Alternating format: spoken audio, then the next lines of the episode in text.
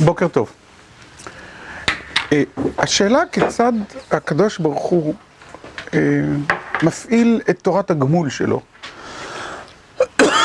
לאמור, מתי תשובה מתקבלת, מתי תשובה לא מתקבלת, אבות אכלו בוסר ושני יוונים תקהנה, פוקד עוון אבות על בנים ועל בני בנים, על שלישים ועל ריבעים וכדומה, היא שאלה שהעסיקה מאוד את אנשי, את גיבורי המקרא, כמובן יותר מאוחר את חז"ל, יותר מאוחר את בעלי המחשבה, שאלה מאוד מאוד מעסיקה מהמון כיוונים, א', רצון להבין את דבר השם, ב',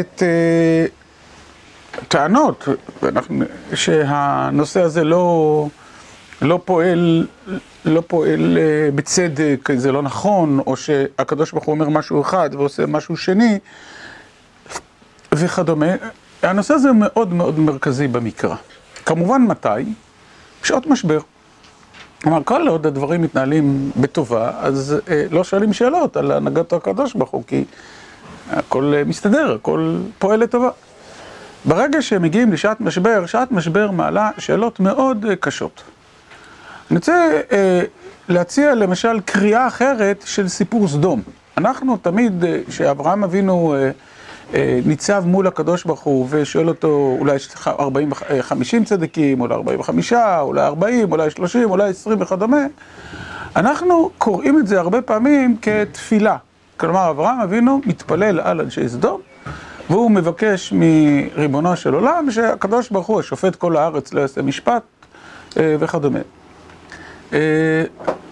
עד כדי כך, כידוע לכם, שהנציב בהקדמה לספר בראשית ממש רואה באברהם אבינו מודל שצריך ללמוד מספר בראשית, שהוא צריך להנחות אותנו, שגם כשמדובר אפילו על סדום, ושהם האלטרנטיבה, הם ההתנגדות הטוטלית לאברהם אבינו, ממש בהתנגשות חזיתית, אבל בשעה שהקדוש ברוך הוא הולך, לא חס וחלילה, שהקדוש ברוך הוא הולך להכרית את סדום, אז אברהם אבינו מתפלל עליהם, מבקש עליהם, ושזה הצדיק הישר, מה שקורה, ולכן קוראים בספר בראשית, ספר הישר וכדומה. אבל אם את, אני לא בטוח שזה מה שכתוב בפרשת סדום. כלומר, אני לא בטוח שדובר על תפילה. תשימו לב שלא כתוב ויתפלל ויתחנן הקדוש ברוך הוא, אברהם אבינו לפני הקדוש ברוך הוא וכדומה. בהחלט יכול להיות שמה שמדובר שם בסדום זה ניסיון של אברהם אבינו להבין. ריבונו של עולם, ואם יהיו 50 צדיקים, אתה כן תהרוס? אם יהיו 40, אם יהיו 30, אם יהיו 20, כלומר, מה עם דרכי הנהגתך? האם כאשר יש צדיקים בתוך עיר, הם מצילים אותה? כמה צדיקים צריכים להציל אותה? וכדומה. למה אני מעלה את ה... למה אני מעלה את הדילמה הזאת? א', כי באמת, כשאתה קורא את פרשת סדום, אתה לא מוצא שם מילות של תפילה ושל תחינה. בכל הדיון הזה. נכון? כלומר, אברהם אבינו אומר, אני אחי עפר ואפר, אני מבקש לדעת, אבל אנחנו לא מוצאים, בבקשה אל תהרוס או משהו שכזה. כלומר, קודם כל זה חסר מבחינת הצליל של הדברים. מבחינת התכנים, מבחינת הפעלים. האם אתם מכירים שם איזשהו פועל של תפילה? אני... באמת שאלה מעניינת. אבל השאלה, הסיבה השנייה היא הרבה יותר עמוקה מזאת. תשימו לב שהקדוש ברוך הוא לכאורה אומר, כלומר, אברהם אבינו אומר ש... אברהם אבינו מבין, מהקד... מבין שהקדוש ברוך הוא הולך להרוס את כולם למרות שיש שם צדיקים, ואברהם אבינו טוען שצריך להציל את כולם עם מספר צדיקים מסוים. אבל האפשרות השלישית, שהיא מה שקרה בפועל, בכלל לא נמצאת שם. והוא, והיא, סליחה, שהצדיקים ינצלו והרשעים יימחקו. כלומר, היא בכלל לא נמצאת בדוסח של הקדוש ברוך הוא ואברהם אבינו. זאת אומרת, הנושא שעומד על הפרק הוא דרכי הנהגתו של הקדוש ברוך הוא ביחס לציבור. האם מיעוט מציל או לא. וכשאתה קורא ככה את פרשת סדום, אז אתה בהחלט יכול להבין שהניסיון של אברהם אבינו הוא לא למנוע את הריצת סדום, אלא בדיוק כמו שכתוב בהקדמה, הקדוש ברוך הוא אומר, המכסה אני מאברהם את אשר אני הולך לעשות, כלומר, אברהם אבינו כביכול נמצא בחברותא עם ריבונו של עולם, קשה מאוד להגיד את זה, גם לאברהם אבינו קשה מאוד המצב הזה, והוא אומר, הנה נועלתי לדבר, אנוכי עפר ואפר, אל ייחר, אני רוצה להבין את הדרך שאתה ריבונו של עולם, מנהיג את העולם, וכדומה. אז לפעמים זאת שאלה מהסוג הזה, לפעמים זו שאלה של תחינה, ריבונו של עולם, אתה עושה פה משהו שהוא לא בצדק. נניח באותה פרשה, אנחנו קוראים שאבימלך טוען, השופט כל הארץ לא יעשה משפט, סליחה, אבימלך טוען, הגוי גם צדיק תהרוג. ופעמים רבות במקרא, אני חוזר עוד פעם על הכותרת, על הפתיחה, פעמים רבות במקרא, אנחנו מוצאים את הקדוש ברוך הוא נשאל שאלות על ידי בני אדם על דרכי הנהגתו, על דרכי תורת הגמול, על דרכי הצדק, ההיגיון, ועוד כל מיני כאלה. כפי שאמרתי, זה מופיע בתקופות משבר. אם זה מופיע בתקופות משבר, סביר להניח שביחזקאל זה יופיע ככה, וזה אכן מופיע ככה. פרקים רבים ביחזקאל עוסקים בתורת הגמול האלוקית, כאשר יחזקאל, במקרה הזה, איננו ניצב עם העם שהוא מתחנן לפני הקדוש ברוך הוא, על תורת הגמול. ראינו שהוא כן מתחנן, אני רוצה להזכיר לכם שלפני כמה פרקים ראינו שיחזקאל, למרות כל הנבואה הקשה, תסתכלו בפרק י"א, פסוק י"ג, ודיברנו אז על תפקידו של הנביא לייצג את העם מול הקדוש ברוך הוא, ויהי כי נביאי ופלטיהו בן בניה מת, ואפול על פניי, ואזעק קול גדול, ואומר, אהה אדוני אלוהים, כלה אתה עושה את שארית ישראל. כלומר, גם יחזקאל מצטרף כמעט לכל הנביאים שאנחנו מכירים, שכאשר הם נשלחים לנבואת פורענות הם גם מתחננים לפני ריבונו של עולם, אבל בדרך כלל ביחזקאל הקדוש ברוך הוא שולח אותו ויחזקאל נענה לשליחות לייצג את תורת הגמול האלוקית בפני העם. ועכשיו אנחנו נראה את הפעם הראשונה, ואתם מיד תבינו למה כל כך הערכתי בהקדמה על סדום, האם סדום זו תפילה או סדום זה אה, שאלה, האם יש מקום להציל עיר שלמה בגלל הצדיקים שנמצאים בה, האם זה חלק מדרכי הקדוש ברוך הוא, זה חלק מההנהגה, מה היחסים שבין פרט, כלל וכדומה. אם כן, בואו נתחיל. פרק י"ד, פסוק י"ב, נבואה חדשה. ויהי דבר אדוני אליי לאמור. בן אדם, ארץ כי תחתה לי למעול מעל, ונתתי ידי עליה ושברתי לה מטה לחם, והשלכתי ברעב והכרתי ממנה אדם ובהמה. אני מפסיק רגע מלאכותית, כלומר, קודם כל תורת הגמול היא תורת, היא יסודה, יסודה מאוד דומה, יסוד מאוד דומה ל... הוא מעלה מעל באישה, הוא מעלה בעל בעל השם, כלומר, יחזקאל ממשיך את הקו שלאורך כל נבואתו, שלעם ישראל אסור לבגוד. יש בגידה במעילת המעל, לכן זה מזכיר, זה מילים מפרשת סוטה. ומעלה מעל באישה, וארץ כי תחתה לי למעול מעל, אז ונתתי ידי עליה ושברתי לה מטה לחם, והשלכתי ורעה והכרתי ממנה אדם ובמה. אבל מה לעשות, מה תהיה הנהגה האלוקית כאשר יש בתוכה צדיקים? וזה הפסוק הבא. והיו שלושת האנשים האלה בתוכה, נוח, דניאל ואיוב, המה וצדקתם ינצלו נפשם נאום אדוני אלוהים. כלומר, הקדוש ברוך הוא לא עושה עוול. לא בזכות, נוח, כרגע נעזוב רגע את מי זה, מה פתאום נוח, דניאל ואיוב, מאיפה, מאיפה נולדו פה נוח, דניאל, איזה נוח, איזה דניאל ואיזה איוב, כן? כלומר, האם זה הנוח המקראי שאנחנו מכירים, אז מה, מה נזכרו פה פתאום לדבר על נוח, על דניאל, על איוב, נעזוב רגע את, את השאלה הזאת, אולי נדון בשיעור הבא, אבל קודם כל, יש שלושה צדיקים שהם מתוארים כרגע של נוח, דניאל ואיוב, ואז הקדוש ברוך הוא אומר, כן, המה וצדקתם ינצלו נפשם. נאום השם אלוקים, כלומר הקדוש ברוך הוא יציל אותם, אני מזכיר לכם בדיוק מה שקרה בסדום. שלוט ניצל, מי שסובב אותו. דוגמה נוספת, לו חיה רעה האוויר בארץ ושיקלתה, והייתה שממה מבלי עובר מפני החיה, שלושת האנשים האלה בתוכה חייאני נאום אדוני אלוהים, אם בנים ואם בנות יצילו. אה, המה לבדם ינצלו, והארץ תהיה שממה. או חרב אביא על הארץ ההיא, ואמרתי חרב תעבור בארץ, והכרתי ממנה אדם ובהמה, ושלושת האנשים האלה בתוכה חייאני נאום אדוני אלוהים, לא יצילו בנים ובנות, כי הם לבדם ינצלו.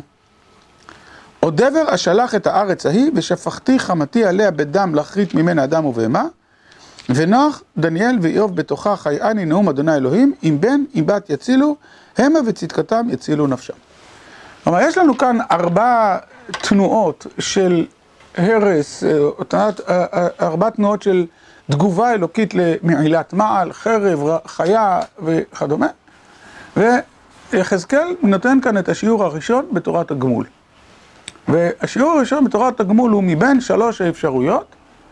כלומר, אפשרות אחת שהנוכחות של הצדיקים בעיר תציל את העיר כולה. אפשרות שנייה קיצונית לצד השני, שכיוון שניתנה רשות למלאך להשחית, שוב, אינו מבחין בין צדיק ורשע. ואפשרות שלישית שהקדוש ברוך הוא עובד עם פינצטה, מי שצריך להינצל ניצל ומי שלא צריך להינצל לא ינצל, נשלח יחזקאל לומר שהנהגת הקדוש ברוך הוא היא הנהגה שלישית. לפחות בנקודה ההיסטורית הזאת, במקום שבו אנחנו כרגע נמצאים, כלומר ב... ב בימי, סוף ימי בית ראשון, זו הולכת להיות, או זאת הנהגת הקדוש ברוך הוא, והקדוש ברוך הוא, אתם לא יכולים, והוא רוצה לומר, לדעתי יש בעצם שני דברים בשלילה שלו. א', הקדוש ברוך הוא לא עושה עוול, ב', מן הצד השני, כל מיני הסתמכויות שאתם מבקשים להסתמך עליהן, שלא יהיה חורבן, כי כבר למדנו, היא הסיר ואנחנו הבשר, אנחנו מוגנים בירושלים, כל מיני דברים מעין אלה, לא רלוונטי. יש ביד הקדוש ברוך הוא לעבוד עם פינצטה, עם מיכול, ולסמן.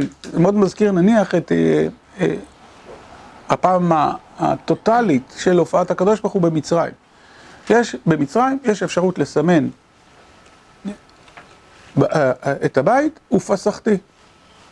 כן, ופסחתי, ולכל בני ישראל לא יחרץ כלב לשונו. זאת אומרת, הקדוש ברוך הוא מסוגל כמובן לעשות את אותה הבחנה בין צדיק לרשע, ומסוגל לעבוד עם פינצטה, ולכן דעו לכם שהקדוש ברוך הוא מצד אחד לא יציל את כולכם מכוחו, מכוחם של הצדיקים שנמצאים, ומצד שני, הקדוש ברוך הוא לא, לא יפגע בצדיקים בגללכם. אני אומר עוד פעם, זה כדאי ללמוד את הפרק הזה במבט על סדום, כי תשימו לב שהוויכוח בין אברהם לבין הקדוש ברוך הוא הוא באמת על שתי הנקודות האלה. האם כולם ינצלו, או הקדוש ברוך הוא גם ישמיד את כל העיר? מה שבפועל קורה, זה ששני הדברים האלה לא מתחוללים. מה שמתחולל זה שהקדוש ברוך הוא מציל את נוח דניאל ואיוב של אז, כן. יכול להיות שזה אבל בגלל שבאמת הם בודדים, זאת אומרת, גם הקדוש ברוך הוא מסכים עד עשרה. או, זאת השאלה. השאלה, לכן, אם שמת לב, אמרתי לפני כמה דקות, בנקודה הזאת, בנקודת הזמן הזאת, האם אני יכול להגיד משהו על שזאת תמיד תורת השגחה אלוקית? האם אפשר, אז אני לכאורה רמזתי שכן, כי גם במצרים זה מה שקרה, אבל אתה צודק, שאתה צודק בשני דברים. א', שצריך לבדוק האם אפשר שהתנאים משתנים, אבל דבר יותר עמוק שצריך לבדוק, זה צריך לבדוק האם אנחנו מדברים פה על הנהגת הקדוש ברוך הוא תמיד, או נניח בזמן חורבן, בזמן... כלומר, כדי לדעת האם זאת הנהגת הקדוש ברוך הוא, צריך ללמוד את כל התנ"ך. צריך לבדוק האם יש בנבואה פרקים אחרים שכן מדברים על כך שהעשרה צדיקים יצילו את כל העיר, או עשרים צדיקים יצילו את כל העיר. האם זו שאלה של מספר, האם זו שאלה של מעמד, האם זו שאלה של תקופה, תקופת בניין או תקופת חורבן. זאת אומרת, אתה צודק במאה אחוזים שכדי להפוך את זה לאיזושהי משנה כוללת על דרכי הנהגתו של הקדוש ברוך הוא, צריך ללמוד בשאר תנ"ך. כן, כלומר, צריך עכשיו לעבור על כל התנ"ך ולבדוק בכל מקום שבו הייתה הופעה אה, גדולה אה, של, של זה, אה, האם גם, אה, גם אה, אה, נפלו בתוכה צדיקים, או להפך, האם צדיקים הצילו, זו נקודה מאוד מרכזית. אני רק רוצה להעיר דקה, שנייה אחת, תביא רגע ספר אורות, ככה מאחוריך, זה אחד המשפטים, עוד אחד המשפטים במשנת הרב קוק, שגורמים לתסיסה רבה, והרבה מנסים להבין אותה. כידוע לכם, בספר אורות יש, החלק הראשון הוא על ארץ ישראל, והחלק השני הוא על המלחמה. ובמלחמה הרב כותב, כשיש, אני קורא ממש את השורות הראשונות של העריכה, תראו, לא הרב כתב את ספר אורות, ספר אורות זה אה, לקט פסקאות שליקט הרב צבי יהודה, אה, או כל מיני מאמרים, לפחות אה, מה שאנחנו קוראים מתוך שמונה קבצים. עכשיו, עכשיו אני קורא מתוך הדבר הראשון שהוא שם על, אה, על המלחמה, וכך הוא כותב, כשיש מלחמה גדולה בעולם, מתעורר כוח משיח. עת הזמיר הגיע, זמיר עריצים. אני רק רוצה להסביר, המילה עת הזמיר הגיע גם בשיר השירים, זה לא שהציפור הזמיר אה, עכשיו זה. עת הזמיר הכוונה היא זמירת הגפן, כן? כי סתיו עבר, הגשם חלף לך לו, הניצנים נראו בארץ. עת הזמיר הגיע, כן? כלומר עכשיו צריך לזמור את, ה, את הגפן. אז הרב רואה מלחמה כזמירה, כן? הרשעים נכחדים מן העולם והעולם מתבשם וכל התור נשמע בארצנו. יש במלחמה, אז כמובן נכתב על רקע מלחמת העולם הראשונה. הרב מאמין שמלחמת העולם הראשונה היא קטסטרופה איומה ונוראה, אבל יש בה כל משיח, כן? האמת היא שבאמת נכון, הבריטים כבשו את הארץ. 29 בנובמבר, כן? כלומר, מה שאנחנו איכשהו עברתו את היום הזה, כ"ט בנובמבר, כן? כלומר שכזה, אבל נדמה לי זה ט"ז כסלו, אם אני לא טועה, המקו, היום של... של החלטת האומות המאוחדות, ט"ז או י"ז כסלו, וזה. אבל עכשיו בא משפט אצל הרב קוק, היחידים הנספים בלא משפט, שבתוך המהפכה של שטף המלחמה, יש בה ממידת מיתת צדיקים המכפרת. זה לא מה שכתוב ביחזקאל. נכון? ביחזקאל כתוב שיחידים לא נספים בלא משפט. ודניאל, איוב ונוח ינצלו. כן? ואילו כאן הרב כותב משפט שגורם להרבה תסיסה בעולם לומדי משנת הרב קוק. מה זה המושג הזה של היחידים הנספים בלא משפט? זה לכאורה מה שאברהם אבינו התקומם נגדו, מה שיחזקאל אומר לא קורה זה, אבל בכל זאת אני מביא את המשפט הזה כדי להראות ששאלת תורת הגמול מאוד מעסיקה. כן, רציתי. לא, אני רק רציתי כאילו, בדיוק בנקודה הזאת, שכאילו לא מסובך לחזור 70 שנה אחורה ולראות שזה לא, זה לא שהצדיקים כולם ניסלו. לגמרי, לגמרי, שאלה מאוד קשה, שאלה מאוד קשה, ולכן אני כל הזמן מזהיר מלקחת את יחזקאל י"ד ולומר, זאת תורת הגמול האלוהית הנצחית. כן? כלומר, צריך, אבל היא בהחלט מעלה אתגר. בהחלט מעלה אתגר, אין ספק שמה שקרה לפני 70 שנה הוא... הוא שעה, אולי שעת המשבר הכי גדולה שהייתה אי פעם ב, ב, בתולדות האומה הישראלית, והוא בהחלט העלה שאלות מאוד גדולות על הנהגת השם, על מה, מה הקדוש ברוך הוא רוצה מאיתנו, מה, מה, האם אפשר לדבר בכלל על מושגי צדק, על, על איזושהי מושגי תגובה אלוקית, מה זה אומר על כל מי שנרצח בשואה, וכן הלאה. אגב, זה כבר יותר מ-70 שנה, אנחנו כבר צריך להתרגל להגיד 80 שנה, כן? כלומר, זה... זה, אנחנו מתקרבים לזה, אומרת, אלה הם שאלות מאוד, אני מסכים איתך לגמרי. לכן אני מזכיר, מדגיש שאנחנו לומדים כרגע יחזקאל. לומדים יחזקאל, נבואה בנקודה הזאת, והאמירה הזאת, עד כמה הנבואה הזאת ביחזקאל משקפת את המכלול הגדול של הנהגת השם בעולם, זה מחייב, מחייב קומה למעלה. הבאתי את הרב קוק רק כדי להראות, לא שאני שם את הרב קוק ואת יחזקאל באותו מקום, יחזקאל הוא נביא, הרב קוק הוא תמיד חכם, זה... לא, זה לא, לא, לא מתחבר, אבל אני מביא את הרב כדי להראות את התפיסה הדתית שהרב מתמודד איתה והוא כותב דברים אחרים מאשר כתוב ביחזקאל. אז עכשיו צריך ללבן את השאלה הזאת יותר. אוקיי, כן. בהכרח שהרב קוק מתכוון ביחידים לצדיקים, זה לא יכול להיות... עוד יותר. לא חייבים ללכת לקיצון של צדיק או רשע, יש גם סתם אנשים זכאים. כן, כן, לא, אתה צודק. אני אומר, נספים בלא משפט. כן, כלומר, בהחלט יכול להיות, כן, שהרב קוק אומר, יש תקופות, זאת אומרת, כדי שינצלו נוח, דניאל ואיוב, צריך שיהיה משפט. והמשפט אומר שהם מהטובים. האם יש הנהגה אלוקית של רשות למשחית להשחית, שכאן שאלת המשפט בכלל לא מתקיימת, כן? כלומר, בכלל, לא, זה בהחלט יכול להיות שכן, ואז אתה כביכול מיישב את הסתירה בין, בין, בין שתי הנהגות, או, אבל זו שאלה הרבה יותר רחבה. אוקיי. ועכשיו יחזקאל מסכם ומדגיש. כי כה אמר אדוני, אה, אה, אלוהים, אף כי ארבעת שפטיי הרעים, חרב ורעב וחיה רעה וד- ודבר, שילחתי אל ירושלים להכרית ממנה אדם ובהמה, והנה נותרה בה פלטה מוצאים בנים ובנות הנם יוצאים עליכם, וראיתם את דרכם ואת עלילותם, וניחמתם על הרעה אשר הבאתי על ירושלים את כל אשר הבאתי עליה, וניחמו אתכם כי תראו דרכם ואת עלילותם, וידעתם כי לא חינם עשיתי את כל אשר עשיתי בה, נאום אדוני אלוהים. לא ברור הקשר בין החלק הראשון של הנבואה לחלק השני של הנבואה. בואו קודם כל נראה, מה כתוב בחלק השני של הנבואה? בחלק השני של הנבואה, יחזקאל מבשר לאנשי בבל, הולכים להגיע לפה פליטים. הולכים להגיע פליטים. אחרי שירושלים תעבור את ארבעת השפטים הקשים של הקדוש ברוך הוא, כן?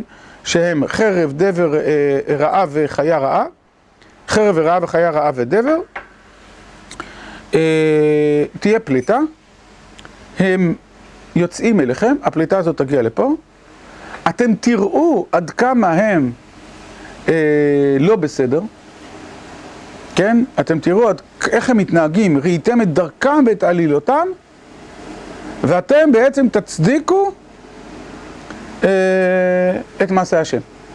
וידעתם כי לא חינם עשיתי את כל אשר עשיתי בה, נאום אדוני אלוהים.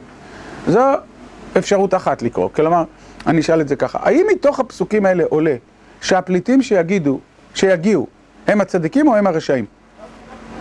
בואו נקרא עוד פעם. כי כה אמר אדוני אלוהים, אף כי ארבעת שפטיי הרעים, חרב ורעב וחיה רעה ודבר, שילחתי לירושלים להחליט ממנה אדם ובהמה, והנה נותרה בפלטה המוצאים, בנים ובנות הנם יוצאים עליכם, וראיתם את דרכם ואת עלילותם, עכשיו, הרעה או הטובה? תכף אני שואל, וניחמתם על הרעה אשר הבאתי על ירושלים, את כל אשר הבאתי עליה. כלומר, אפשרות אחת, אתם תראו, הנה הצדיקים כן מגיעים לירושלים, לבבל, ואז אתם תגיעו למסקנה שהיה צודק שהרשעים, כך ורע, או אפשרות שנייה, יגיעו דוגמויות של רשעים, ואז uh, אתם תצדיקו. אני מוכרח לומר שאני נוטה לאפשרות השנייה, כי האפשרות הראשונה לא מוכיחה שום דבר. אם יגיעו צדיקים לבבל, זה עדיין לא מוכיח שהקדוש ברוך הוא נהג ביושר עם ירושלים, יכול להיות שגם השאר צדיקים. כלומר, אין פה, אין פה הוכחה. לדעתי, חייבים לפרש שיבואו, ה, ה, יגיעו פליטים לירושלים, לבבל, מירושלים, פליטים שאתם תראו מי הם, מה הם, איזה תפיסת עולם יש להם, איזה בגידה גדולה בקדוש ברוך הוא יש בהם, והם ינחמו אתכם במובן הזה שאתם תדעו שאתם עובדי אלוהים שעושה צדק. כי תראו את דרכם ואת עלילותם, וידעתם כי לא חינם עשיתי את כל אשר עשיתי בה, נאום אדוני אלוהים. כלומר, תפקיד הפליטים יהיה לחדד אצלכם את ההכרה שיש מנהיג לעולם, יש צדק בעולם, יש הנהגה בעולם וכדומה. אז את הפסקה הזאת לכשלעצמה אני מבין, אבל איך היא מתקשרת לקודמת? הרי הקודמת דיברה על כך שהקדוש ברוך הוא מציל צדיקים. עכשיו, אה, כאן כתוב שהקדוש ברוך הוא גם מציל פליטים שהם משמשים אות ומופת אה. להצדקה. או, אז כנראה שצריך להבין שיש פה גם וגם, אני גם אה, נוטה לזה. כלומר, אה, צריך להבין שבעצם יחזקאל אומר להם, הרי לאור החלק הראשון של הנבואה, אפשר היה להבין שכל מי שעכשיו יגיע לבבל כפליט, הוא צדיק, כמו נוח, דניאל ואיוב. נכון? היה, חס וחלילה, אפשר להבין את הדבר הזה. אז לכן, הנביא אומר, תדעו לכם, יש כמעט הייתי אומר שני סוגים של בני אדם שיגיעו אל בבל. סוג אחד זה הצדיקים שהקדוש ברוך הוא הוציא כנוח, דניאל ואיוב, או שבכלל יכול להיות שלא כתוב בנבואה שהיו שם נוח, דניאל ואיוב. יכול להיות שאפילו אין שם נוח, דניאל ואיוב, מבחינה זו לא מגיע לאף אחד בירושלים להינצל. שתיים, טבעם של דברים הוא שיש פליטים, כלומר, בסופו של דבר החיסול הוא לא מוחלט. ומי שיגיע לבבל הוא לא נוח, דניאל ואיוב. להפך, מי שיגיע לבבל, עכשיו אה, אה, הקדוש ברוך הוא מבשר, הוא אלה שדרכם תוכלו לראות כמה החורבן היה מוצדק. כמה החורבן היה מוצדק, תראו איך הם נראים, תראו את תפיסת עולמם, תראו את האלילות שלהם, את ההתנהגות שלהם, ואז אתם תוכלו ללמוד מתוך הדבר הזה כמה החורבן היה מוצדק. מה שחושף אותנו לשני דברים. דבר אחד שאנחנו הרבה פעמים לא קולטים, וזה נכון עד ימינו אנו, זה כל נושא הפליטים מהמלחמה. תמיד תשומת הלב ניתנת להרוגים, למי ש... אבל מלחמה, תמיד, עד היום, יש לה השלכות ענקיות על פליטים. ו... בדיוק, בדיוק, אפשר להסתכל, לצאת מהישיבה ולראות בחוץ. חלק מאלה שנמצאים פה הם אה, אה, מהגרי עבודה, נעזור אותם, אבל חלק מאלה שנמצאים פה הם פליטים. והם עברו את ייסורי תופת עד שהם הגיעו לפה. צריך לדעת את הדבר הזה.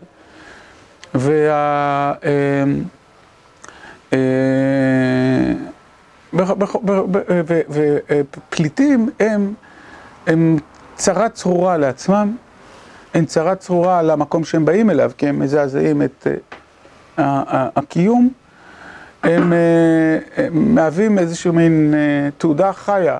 כלומר, אנחנו, כשאנחנו אפילו הולכים פה ברחוב, לא יכולים לשכוח את העובדה שבאפריקה נעשות עוולות, גם עוולות איומות ונוראות. שוב, אני רוצה להזהיר מפני לראות, לא כל אחד פה ברחוב הוא פליט. שאלה עובדתית, אני גם לא שולט בזה, אני לא רוצה להגיד שום דבר, אבל לא, ודאי שלא כל אחד הוא פליט, אבל יש בתוכם כאלה ש, שבאמת בייסורי תופת הגיעו לפה דרך מדבר סיני, דרך מה שעשו להם. בדרך, והם מזעזעים גם את החברה שאליה הם באים, וגם עצמם, הם בסופו של דבר נעקרו מבתיהם, וזה דבר אחד שצריך שהנבואה הזאת תגלה לנו. אני מזכיר לכם שבימי המקרא, רק עוד יותר ועוד יותר, יש גם מכירה לעבדים. זאת אומרת, מי ש... מישהו, הפליטים, חלק גדול, והם נמכ... הם, הם, אנחנו קוראים פליטים, אבל הם בעצם נמכרו לעבדים. זה אחד הדברים המרכזיים שעושים לאוכלוסייה האזרחית כאשר מנצחים מלחמה, מוכרים אותם לעבדים, כי אין מה לעשות, אותם, אין מה לעשות איתם, וזה חלק מפירות המלחמה, חלק מה, מה, מהשחור של המלחמה, זה אחד. שתיים, אנחנו מבינים עוד פעם ועוד פעם את העובדה שהקדוש ברוך הוא שולח את יחזקאל להבהיר, לתת פרשנות למציאות. זאת אומרת, בכלל לא בטוח שכשיבוא החורבן, כולם יחזרו לקדוש ברוך הוא ויגידו, השם הוא האלוהים. יהיו הסברים אחרים. ויחזקאל אומר להם, תדעו לכם, חלק מתהליך החורבן יהיה שיגיעו לפה פליטים ושהם יהוו מופת, הם יביאו תעודה, הם יהוו ראי שדרכו אנחנו נוכל להתבונן על הסיבות לחורבן, על המהויות של החורבן, על היסוד של החורבן. ולהצדיק אותו. כי ברור ליחזקאל, כמובן לקדוש ברוך הוא, ברור שכל עוד העם לא יגיד את הפסוק האחרון שקראנו, כן? לא לחינם עשיתי את כל אשר עשיתי, כל עוד אז אין סיכוי לשינוי. אין סיכוי לשינוי, אנחנו נחזור, נהיה באותו מקום. רק כאשר תהיה בבבל הנכחה והצדקה של העובדה שהקדוש ברוך הוא נוהג ושהחורבן היה מוצדק, רק אז יש סיכוי לצמיחה עתידית. שהיא גם תתפוס מקום מאוד גדול בספר יחזקאל בהמשך. זו נקודה מאוד מרכזית, שמכינים את, יחזקאל מכין את החורבן. מכין את בבל, ליתר דיוק, מכין את בבל לקראת הגלים, גלי ההדף של החורבן שיגיעו לבבל, ונראה לאן זה הולך. טוב, נשכוח.